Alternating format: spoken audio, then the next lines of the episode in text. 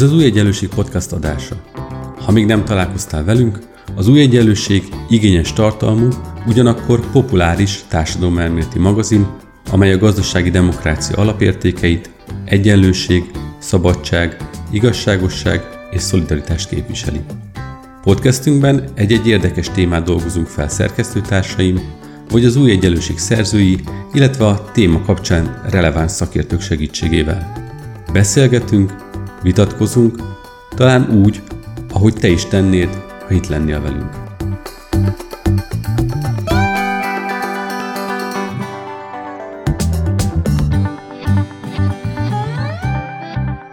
Az új egyenlőség Piros podcastjének legújabb adásában arról fogunk beszélgetni szerkesztő társaimmal, hogy hogy is néz ki, várhatóan hogyan néz ki Magyarország 2020-ban, a magyar belpolitika, a magyar külpolitika irányai, ellenzék, kormánypárti küzdelem, és a beszélgetésnek nem csak az adja az apropóját, hogy január közepe van, hanem az is, hogy a január 21-én jelentette meg a Policy Solution, a Friedrich Hebert alapítványjal közösen a Magyar Politika 2019-ben című kiadványt angol nyelven. Ez már egy évek óta szokásos és hagyományos kiadványa a két szervezetnek.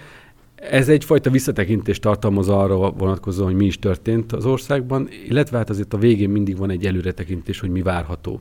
És tulajdonképpen ezt az előretekintésről szeretnék most beszélgetni hosszabban, az Ugye Egyenlőség szerkesztőivel, és egyben a, ennek a podcastnek a szerkesztőivel, eh, akikkel már korábban is volt beszélgetésünk, illetve az elkövetkező hetekben is eh, lesznek majd adások, úgyhogy itt az Új Egyenlőség stúdiójában köztünk van Lakner Zoltán, szerkesztő. Szia Zoli, köszönöm, hogy itt vagy, és Bíró Nagy András, aki egyébként a kiadványnak az egyik eh, írója is, meg hát az Új Egyenlőség szerkesztője. Szia András! Sziasztok. Amikor előzetesen beszélgettünk arról, hogy, hogy hogyan tematizáljuk ezt a beszélgetést, akkor azt gondoltam, hogy legyen három iránya a történetnek, és a végén pedig egy kifutása. Az egyik az, hogy nézzük meg a e, kormány ellenzék viszonylatot, hiszen ebben azért alapvető változást hozott október 13-a. A másik, hogy nézzük meg, hogy a kormányzásnak, mint terméknek várhatóak eredményei, kifutásai. Ugye itt azért a jelzőrakétát fellőtte a kormány decemberben az egészségügy kapcsán, mint hogyha valamire készülnének. Most megint látjuk ennek jeleit a, a börtönviszonyok és, és a jogrend kapcsán. És harmadik témaként pedig beszéljünk arról, hogy a külpolitikai irányok, hiszen ez láthatólag tulajdonképpen 2014-től kezdve ez nagyon-nagyon erősen meghatározza az Orbán kormánynak a belpolitikáját is, hogy ilyen sajátos legyek, hogy akkor külpolitikában milyen stratégiát követ, ebben milyen változások várhatóak. Például az Európai Néppárt kontra Fidesz viszonylat, Európai Bizottság kontra kormány, Magyar kormány viszonylat, ráfutva arra, hogy hát készül nagy erővel a 2021 utáni költségvetési időszaka az Európai Uniónak, ami nyilván megint tárgyalások sorát és, és valószínűleg politikai viták sorát fogja eredményezni. És hát a legvégén egy ilyen kis bombonként nyilván beszéljünk arról, hogy azért a kéménybe fel kell írni, hogy 2022-ben legjobb tudásunk szerint országgyűlési választások vannak, és bár Orbán Viktor azt mondta, hogy most kezdődik a csendes kormányzási időszaka, de hát azért ebből azt is következik, hogy mindenki elkezd felkészülni arra, hogy 2022-ben milyen ö, szereplők álljanak is ott a rajtnál majd, milyen struktúrában. És hát akkor menjünk vissza az elejére, akkor nézzük a, a, az esemet kormány ellenzék viszonylat. Most már azért egy nettóba kettő, de bruttóba három hónappal túl vagyunk a október 13-án, itt azért választom már, hiszen az új önkormányzati vezetők hivatal lépésbe a lépés általában egy hónappal később történt, mint a választás. Azóta voltak időközi választások is, amelyeknek vegyes lett azért az eredménye, akár most a hétvégére gondoljunk. Tehát elkezdődött egy másfajta ellenzék kormány viszonylat, szerintem sok tekintetben más politikai agendával is, mint egész eddig. Ezt hogy látjátok ennek az időszaknak a mérlegét? András. Október 13-a után egy radikális hangulatváltozás állt be a magyar politikába, de hogyha országos erőviszonyokat nézzük, illetve azt, hogy ez hogyan alakult az elmúlt időszakban, nem csak október 13-a után, hanem az azt megelőző hónapokban is, akkor azt gondolom, hogy ez a fajta hangulatváltozás, amely persze a részleges sikerek miatt érthető az ellenzéki oldalon, az az országos erőviszonyokat tekintve valószínűleg túlzás. Tehát a fideszes pánikreakciókat, aggódó reakciókat, amiket lehet hallani, azokat viszonylag kevéssé lehet akkor értelmezni, hogyha például az október 13-i eredményeket egy országos térképre helyezzük, és egy választások egy 22-es választások kontextusában képzeljük el, hogy ez mivel járna. Hiszen jól tudjuk, hogy ha azokat az eredményeket rávetítenénk a térképre, akkor még mindig ugyan nem kétharmados, de egy sima abszolút többség kijöhetne e, a Fidesznek. Ugyanakkor azt hiszem a 2019-nek az egyik legfontosabb eredménye,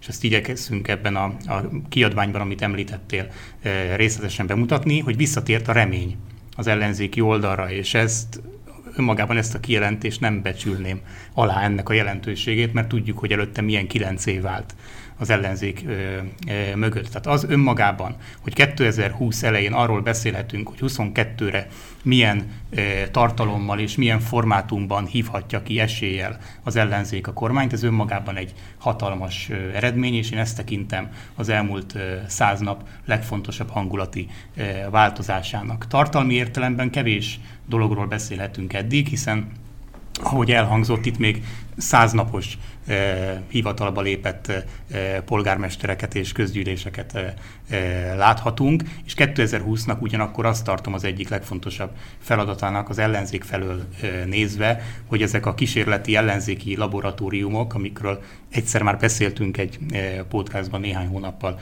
ezelőtt, ezek hogyan fognak funkcionálni. Ezeknek az eredményeit, közpolitikai, szakpolitikai eredményeit eh, lehet-e aztán úgy körbehordozni az országban, úgy meg megmutatni a sajtóban, hogy abból országos politikát lehessen építeni az ellenzéki pártok számára.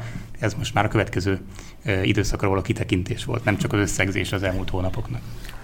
Én is egy korábbi beszélgetésünkre utalnék, aztán remélem fogjuk itt idézgetni magunkat korábbról, de mégis az lényeges, hogy 2018 áprilisának és 2019 októberének az összevetéséhez nem kell politikai elemzőnek, vagy politikus, politológus diplomával rendelkező személynek lenni, szóval az érzete a két választásnak és az eredmények jelentős eltérése a, azoknak a választópolgároknak is, akik érdeklődnek a politika iránt, nagyon egyértelműen megmutatták, hogy mennyire különböző eredmények születhetnek eltérő, döntően az ellenzé, eltérő ellenzéki stratégiákból adódóan, és valóban anélkül, hogy különösebben megváltoztak volna a kormány és az ellenzék közötti erőviszonyok, hiszen a Fidesz támogatottsága továbbra is 50% körül van, 2006 nyara óta a Fidesz minden közvénykutatásban az első helyen áll az, hogy az ellenzékben átrendeződés történt a tavalyi európai parlamenti választáson. Ez igazából a kormány és az ellenzék közötti össze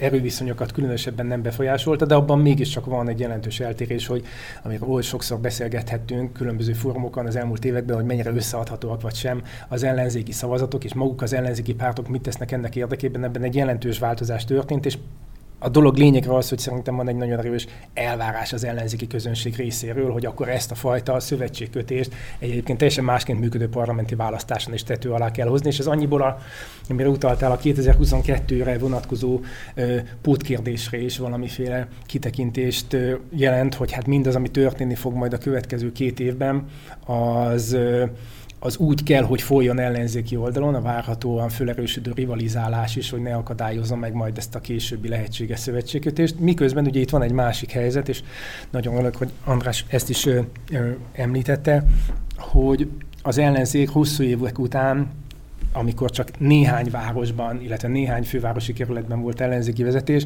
most kvázi kormányzati pozícióba került, számos önkormányzatban, sokkal több önkormányzatban, mint korábban, és valóban ez egy kérdés, hogy egy évtized után hol tart a kormány képessége az ellenzéknek, illetve, hogy amikor ezekről a politikai mintákról beszélünk, akkor ez arról is szól, hogy az ellenzék pusztán az összefogás összerakozgatásával és ennek a, ennek a, hát ezzel a tetrixezéssel fog foglalkozni majd a következő két évben, vagy pedig hát egy kormányzati vízió is összerakódik, vagy legalábbis elkezd derengeni azokba a gyakorlatokba, amelyeket az ellenzéki polgármesterek folytatni fognak majd.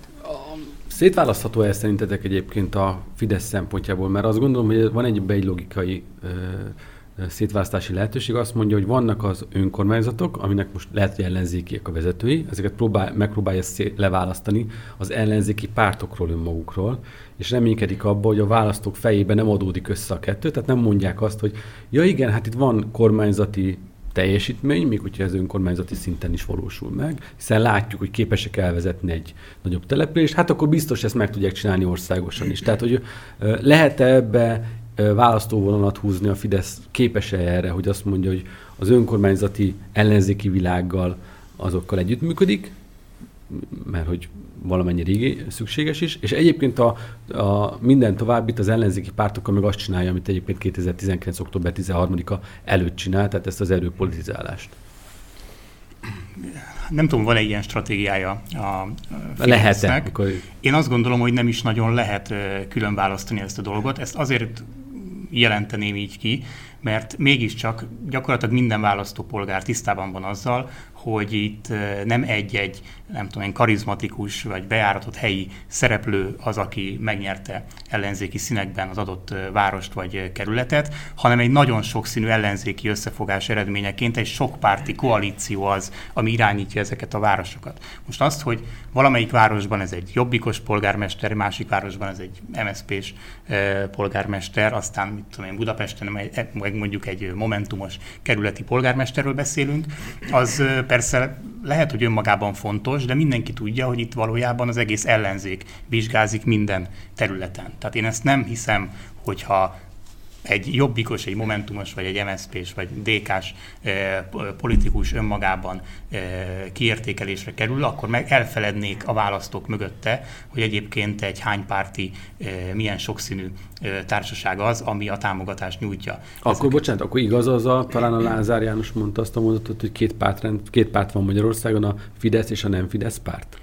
Szerintem elég pontos helyzet leírása az október 13-án kialakult eh, helyzetnek. Persze, majd biztos fogunk róla beszélni, hogy 2022 azért másként néz ki, és, eh, és bizony az akadálypálya, ami az összefogás előtt áll, az ellenzék összefogás előtt áll, az csak nehezedett 2019 novemberében, decemberében, amikor új szabályokat fogadott el az országgyűlés, és egyébként erről én azt gondolom, hogy kellene is beszélnünk egy-két percet, hogy hogyan nehezedett, de ez azt mutatja már, hogy a következő időszakban annak ellenére is, hogy egy ilyen nehezített pálya áll az ellenzék előtt, valószínűleg nem lesz alternatívája az ellenzéki eh, pártoknak. Tehát önmagában nem lehet arra számítani, hogy bármelyik párt kapitalizálva azon, hogy egyik-másik polgármestere milyen jól szerepel, majd ki tudna nőni a földből, és majd nem lesz szüksége a többi pártra. Szerintem már most megelőlegezhetjük azt, hogy 2022-ben egy igen sokszínű,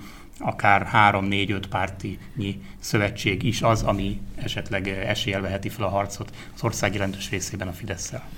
Hát az biztos, hogy a Fidesz a szükségből erényt kovácsolva próbál elé lépni ennek az ellenzéki szövetségkötésnek, megpróbálja összepréselni az ellenzéket, hogyha már ez így alakult, akkor legyenek kénytelenek úgymond közös listán elindulni, azzal számolva, hogy akkor csak közös frakcióba fognak tudni majd beülni, és aztán vagy vállalják ennek az összes örömét és bánatát, vagy sem.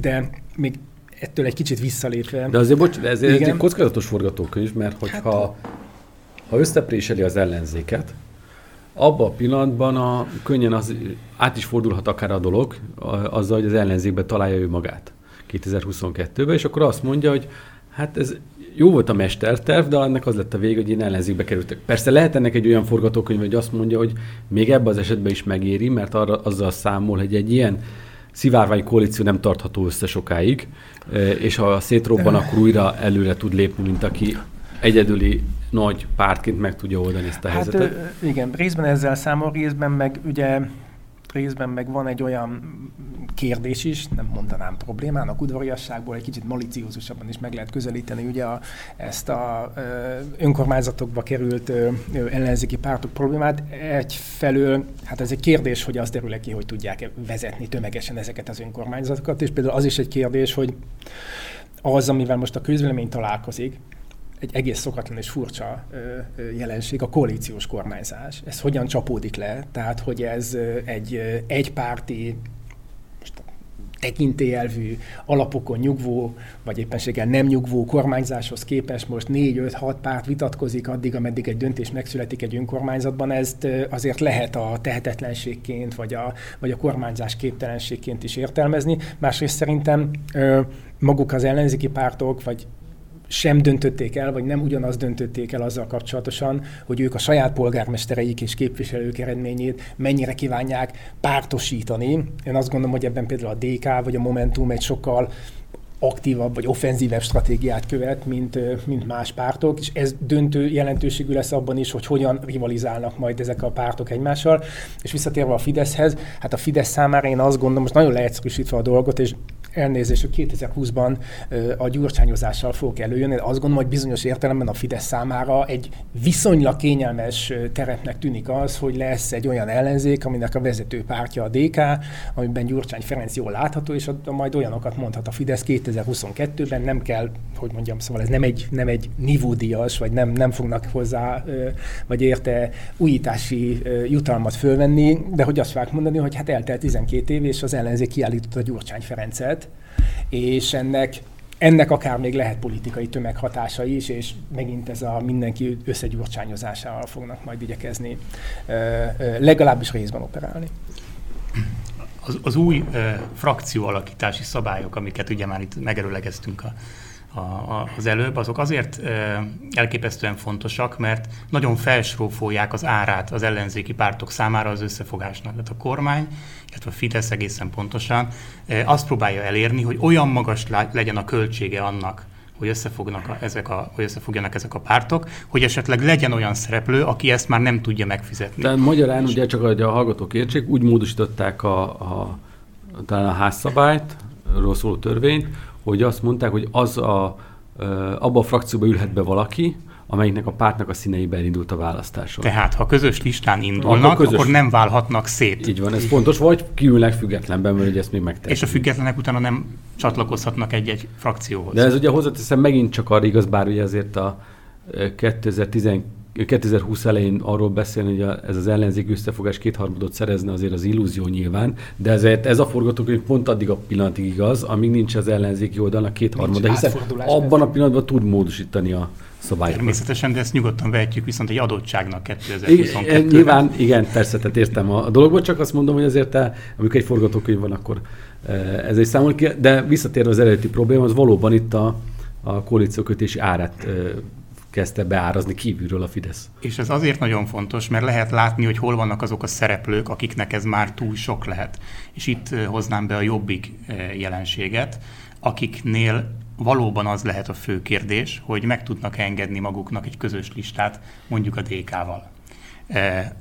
Olyan formában, hogy akkor az azt jelenti 2022 után a parlamentben, hogy egy frakcióban ülnek a DK-sokkal. Tehát ez már mondjuk egy olyan ára az összefogásnak, ami jó kérdés, hogy nekik belefére. Nem véletlen, hogy a Jobbik volt elnöke Vona Gábor, jött elő azzal, hogy ő azt gondolja, hogy itt két külön listának kéne lennie, egy olyan, amire a, úgy, által a 20. századi pártoknak tartott pártokat rakják föl, egy másik, amire meg a 21. századiakat, tehát utóbbiban azt gondolja, hogy a Jobbik maximum a Momentummal vagy az LMP-vel lenne képes együttműködni a többiekkel. Nem. Tehát azt gondolom, hogy a Fidesz már most egy olyan akadálypályát kezd el állítani, ami valószínűleg megkerülhetetlenné teszi azokat a vitákat, amelyeket egyébként az elmúlt években már annyira untunk, ez pedig a milyen formában tud elindulni egyáltalán az ellenzék. Valószínűleg, ha ezek nem lettek volna ezek a módosítások, akkor egy sokkal könnyebb helyzet állt volna elő, hiszen a rabszolgatörvény utáni helyzetben az ellenzék gyakorlatilag megszülte azt, hogy hogyan kell fellépni a Fidesz ellen.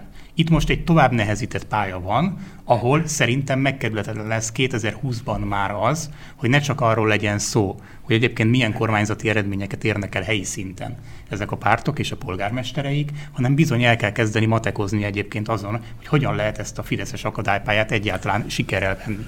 De azért időtáv szempontjából azért azt tegyük hozzá, hogy 2018 áprilisában semmilyen lehetőség és esély nem volt arra, hogy együttműködjek. Nem, hogy közös lista szinten, még a visszalépés. 2018 de... decemberétől 2019 októberéig alakult ki egy lazán 10 hónap alatt az a forgatókönyv, hogy tulajdonképpen evidencia volt, hogy egy az egyben álljanak fel. Tehát ebből a szempontból azért, hogy 2020-ban e, talán az együttműködés csiráit kell elvetni, ha egyáltalán el kell, hiszen azért mondom, tíz hónap alatt forta ki magát ez a történet. De hogy egy másik témát nyissak a dologban, mert hogy, hogy szerintem ez nagyon fontos, és nekem szívügyem a kormányzás, mint termék. Ebben azt gondolom, hogy sok tekintetben nagyon rosszul szerepel a, a Fidesz, annak ellenére, hogy azért sorban nyeri a választásokat, és ez ilyenkor furcsán hangzik, de magát, mint közpolitika csinálás, abban kifejezetten rossz. Illetve pontosabban azt gondolom, hogy a kiválasztott magának azokat az ügyeket, amiben azt gondolja, hogy meg tudja csinálni, ezeket egyébként bármi áron végig is viszi, a kell, akkor szavazatot maximalizál ezzel kapcsán, és vannak olyan ügyek, főleg a nagy ellátórendszerek kérdése, amikben azt mondja, hogy válságmenedzselés van, nem csinálunk nagy történetet. De minthogyha ez változott volna, vagy legalábbis erre irányuló szándék lenne, Ugye tavaly decemberben jelent meg egy, egy feladatszabó kormányhatározat, ami az egészségügyi rendszerben mintha azt mutatná, hogy a kormánynak igénye van arra, hogy valamit csináljon. Maga Orbán Viktor ugye azt mondta, hogy 2021 dece- decemberéig itt most a csendes kormányzás időszaka jön, amikor kormányozni kell, és nem csörtetni és kampányokat csinálni. Tehát mint benne is megfogalmazódna legalább retorikai szinten egy igény, hogy, hogy ebben ő változtatni akar. És minthogyha ezt a következtetést vonták le volna első körbe a választási eredményekből, hogy az emberek kormányzást várnak el, és, és ö, olyan ügyek megoldását, amelyeket eddig halogatott volna a Fidesz. Nyilván lehet, hogy ezt majd felülírja a későbbi forgatókönyvek, de hát azért most ez látszik. Képes-e egyébként a csendes kormányzás üzemmódra beállni ez a, ez a struktúra? Ne, ha így teszed fel a kérdést, akkor egy nagyon egyértelmű nemmel tudok válaszolni, de ki is fejteném, csak azt szeretném még hozzátenni, hogy az előző kérdéssel szerintem ez olyan módon összefügg, hogy hát most valóban van egy két év arra, hogy meglássuk, hogy hogyan alakulnak a, a politikai erőviszonyok, és a tekintetben, hogy a Fidesz ellenzéke még jobban ennek a, ennek a administratív présnek engedve ö, egymás mellé gyűrűdik-e, abban szerepe lesz annak, hogy milyen állapotok lesznek az országban, hogy mondjuk a Fidesznek ezek a közpolitikai kezdeményezései ezek beválnak vagy sem, illetve hogy a Fidesz tud-e olyan témákat ö, indítani, amelyekkel, ahogyan korábban a rezsicsökkentéssel, vagy más módon a menekültügyel át tud nyúlni a párthatárokon, és éppen ő tudja megbomlasztani a, a, az ellenzéki pártoknak a, hát nem is azt mondom, hogy az egységét, de hát a politikai karakterét, profilját, hogyha van nekik ilyen. Ami a csendes kormányzást illeti, a, a, a nem az elsősorban annak szól, hogy Orbán Viktor meghirdette ezt a bizonyos ö, ö, ö, hétköznapi apró munkát, majd egy héttel később a, a gyöngyöspatai szegregáció, illetve a, a börtönkártérítések nyomán egy újabb soroshozó civil ellenes és rasszista felhangoktól sem mentes propaganda roham indult el, azért azt mondjuk én nehezen tudnám a csendes kormányzás korszakaként értelmezni.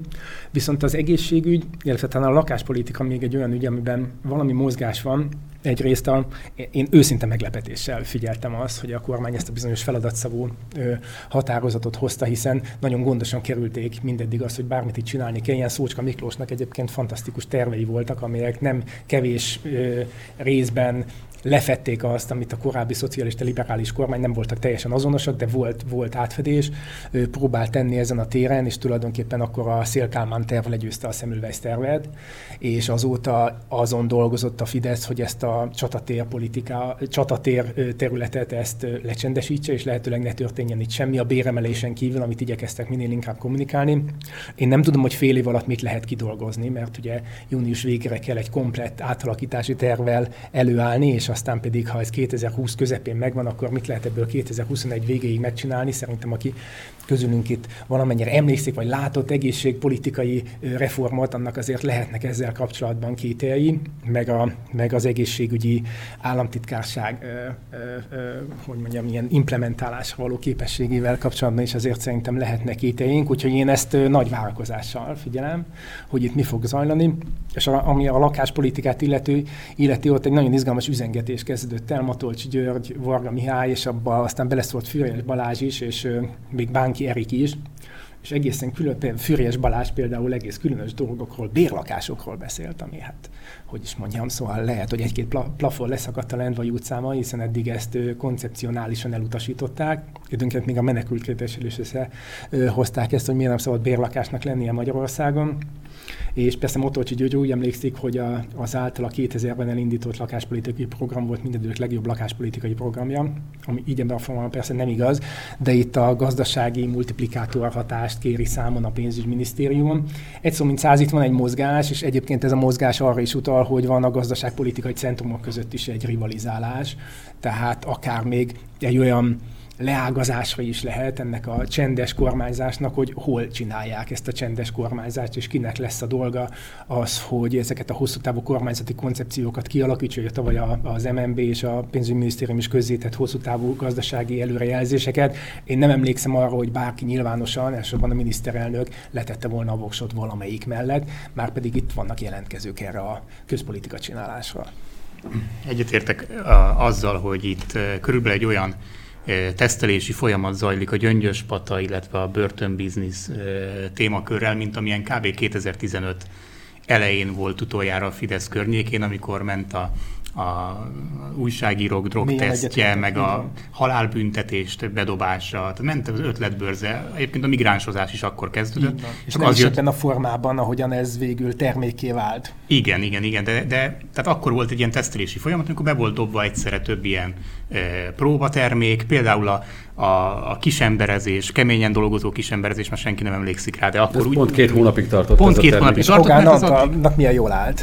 És, és, és, és most is kb. ez a helyzet, de ugyanakkor amellett, hogy keresik azokat a, a kommunikációs termékeket, amire föl lehet húzni a következő hónapok politikáját, a mélyben viszont érzékelek mégiscsak egy reakciót arra, hogy mik azok az ügyek, amelyek október 13-a tapasztalata alapján a, az Achilles ínyát jelentik a Fidesznek. És ilyen például a zöld kérdés, ez egyértelmű, hogy nagyon kínlódnak, hogy mondjanak rá valamit. Szerintem az most már eldőlt, hogy nem klímahisztizni eh, fognak, vagy nem így fogják hívni azokat, akik aggódnak a környezetért, hanem próbálnak egy konzervatív zöld politikát eh, meghirdetni. Ennek már látjuk a csiráit.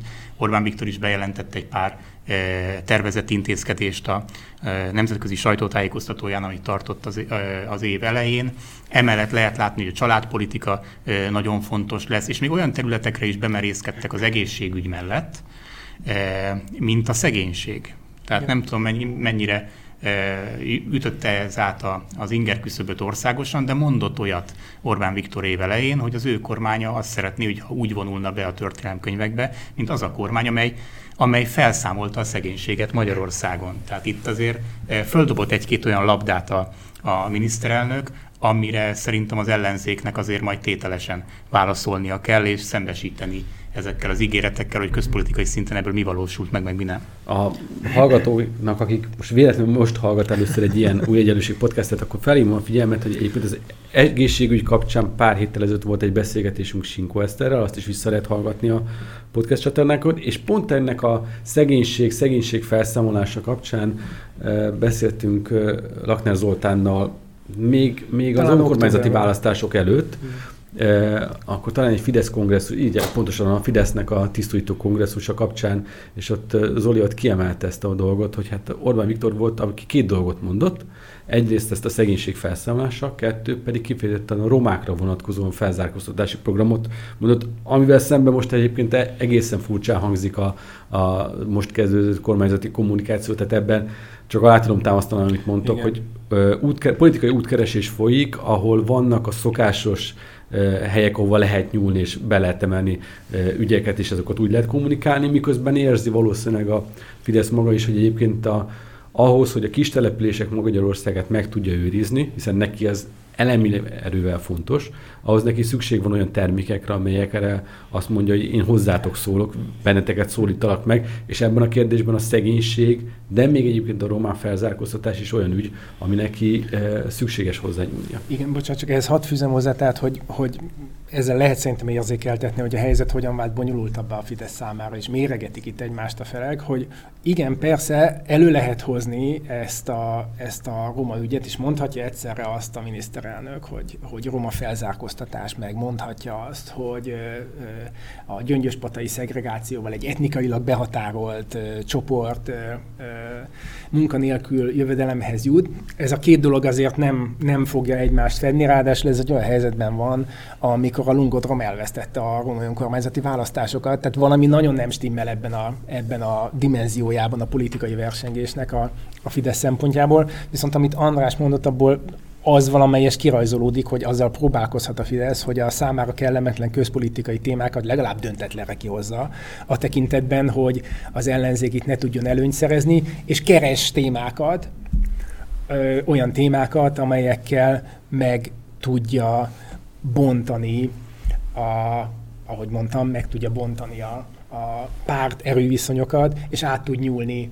akár a akár az ellenzéki táborba, tehát zavarba tudja ejteni, állásfoglalásra tudja késztetni, hát rázósnak vagy kínosnak ítélt ügyekben az ellenzéki pártokat. Akkor csináljunk egy kasszát közpolitika kapcsán. Ugye itt fölmerült a lakhatás, a, a klímaügyet azért vagyok óvatos, mert szerintem a klímaügynek a, az ő bázisában az a kis települések Magyarországok szempontjából most még nem érett meg az a dolog. Tehát talán még ott a probléma térképen olyan elő nincsen az. Nem, ezt mérhető. Mérhető, hogy ez jön föl a jön, föl, jön föl, de nyilván ahol följön, az inkább a magasabban ah. képzett városi szavazók. Tehát inkább valószínűleg a zöld témára azért van szükség, hogy a, a városi erőviszonyok ne boruljanak föl még sokkal jobban. Így van. A, ugye van az egészségügy, ami egy iszonyúan kockázatos terep, mert ebbe pont a Sinko Eszterrel való beszélgetés során mutattuk azt, hogy 2008 óta, tehát most már 11 éve, az eddigi összes kormánynak inkább az volt a politikai agendája, hogy ne csinálni semmit, nem csináljunk semmit, abból nagyon-nagyon-nagyon nagy baj nem lehet, mert bármikor hozzányúlunk a rendszerhez, akkor azok a választások mentek el, Ugye Eszter fogalmazott a MS, SZDSZ megszűnése az pont ennek köszönhető ennek a, a folyamatnak, de ugye Fidesznek is megvolt a maga vatárlója ebből a szempontból, hiszen a Tapolcai Kórház bezárása, átszervezése kapcsán elvesztett országgyűlési választás hatására vesztették el a kétharmados többségüket az elmúlt ciklusban. Tehát, hogy ez, ez nyilván a politikai DNS-ébe beleíródott mindenkinek, de mintha minden, ezt mondanák, hogy most már olyan mértékben belül van ez az ügy, hogy ezzel foglalkozni kell.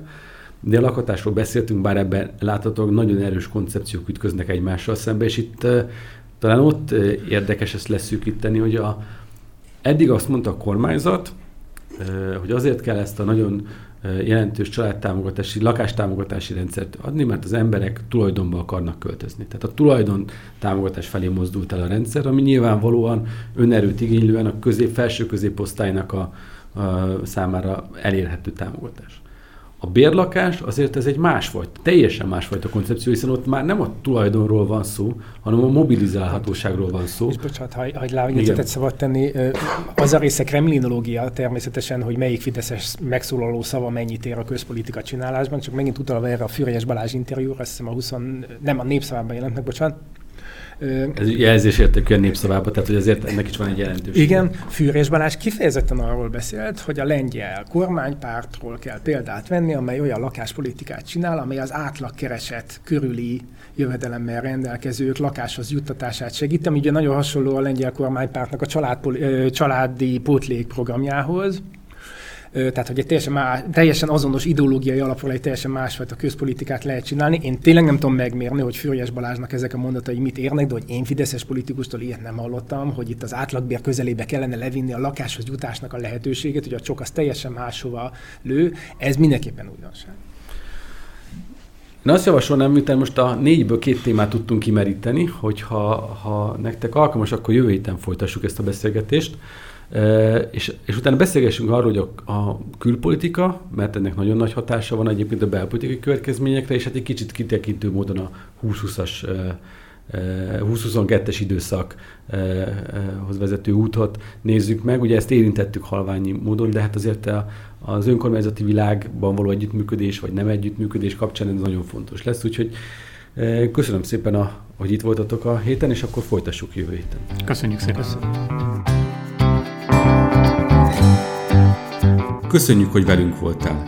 Olvasd minket az újegyenlőség.hu oldalon, nézd meg videóinkat a YouTube csatornánkon, és kövess minket a Facebookon.